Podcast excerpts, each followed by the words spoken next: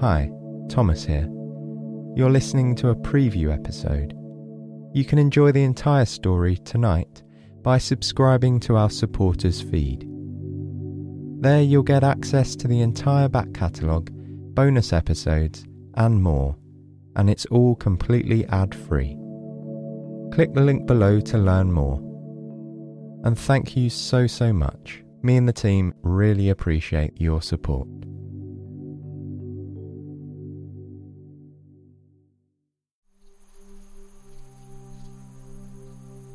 Among the mountainous landscape of central Anatolia in Turkey lies an enchanting and historical region known as Cappadocia. The landscape here is uniquely varied. Areas of arid dry land are interspersed with more dense green space and grassland, perhaps owing to the variety of hot, dry summers balanced by cold, snowy winters. Not only that, but numerous clusters of volcanic peaks, affectionately known as fairy chimneys, pierce the surface and rise sharply into the skies. With such a mixed landscape, Cappadocia might not seem like a very likely area to find human dwellings and livelihoods. However, the region is, in fact, well populated, with a thriving community. Civilizations here have thought up intelligent methods to make the area hospitable throughout many centuries. Cappadocia has a storied history, with records that date all the way back to the Bronze Age. The territory was ruled by an array of different empires and leaders through many centuries of both peace and conflict. It's said that after ending the Persian Empire, Alexander the Great tried to rule the area by way of one of his military commanders. But a Persian aristocrat known as Ariarathes somehow became king of the Cappadocians, albeit still under the rule of Alexander. A few centuries later, Cappadocia became a province of the Roman Empire. The region's leader at the time had influence in the Roman civil wars. Originally, he was said to have supported Pompey against Julius Caesar, but eventually declared his loyalty to Caesar after his victory over Pompey in the Battle of Pharsalus.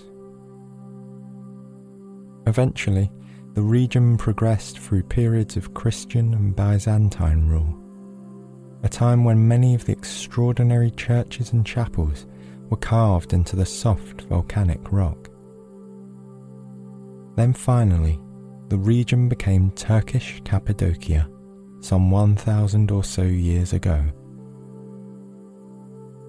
Fast forward to today, and the region is populated by roughly three hundred thousand permanent residents. The people here have found ways to adapt to modern day life, whilst maintaining the impressive historic features. Cappadocia makes for a beautiful, scenic area to pay a visit to. Tourism has become increasingly abundant here. But today, it's your turn to discover the sights of the region for yourself. In recent times, Cappadocia has established its fame and popularity further. This is largely thanks to an experience that has attracted visitors from all over the world: the hot air balloon.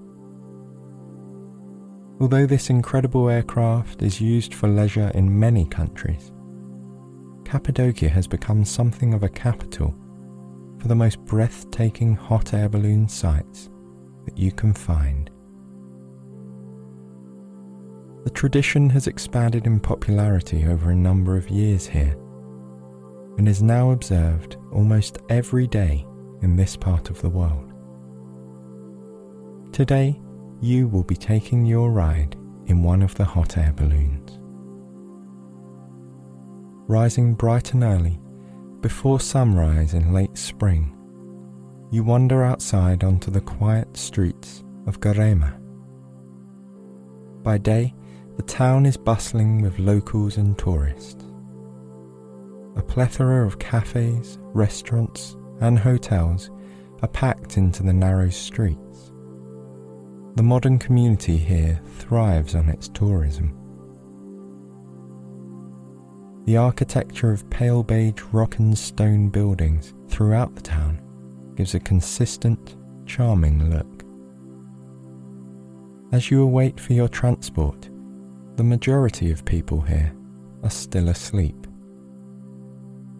This gives you time to peruse your surroundings, appreciating the artistry around you. Opposite is a building with numerous balconies. On the railings are a number of beautiful hanging plants and flowers. Vibrant pinks, purples, yellows and reds spread across the railings, patiently awaiting the morning sunrise.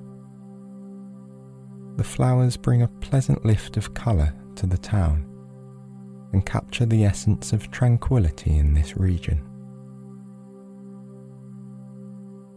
After a few minutes, a silver minibus pulls up beside you. The driver hops out and slides the passenger door open. You confirm your name on the list and make your way into the minibus. A small group of visitors are already inside, each of them smiling as you make your way toward the empty seats at the back. Once you're safely buckled in, the driver pulls away and heads toward the takeoff site. Some guests struggle to keep their eyes open as the minibus rocks gently over the road beneath. But your excitement keeps your eyes focused on the passing scenery.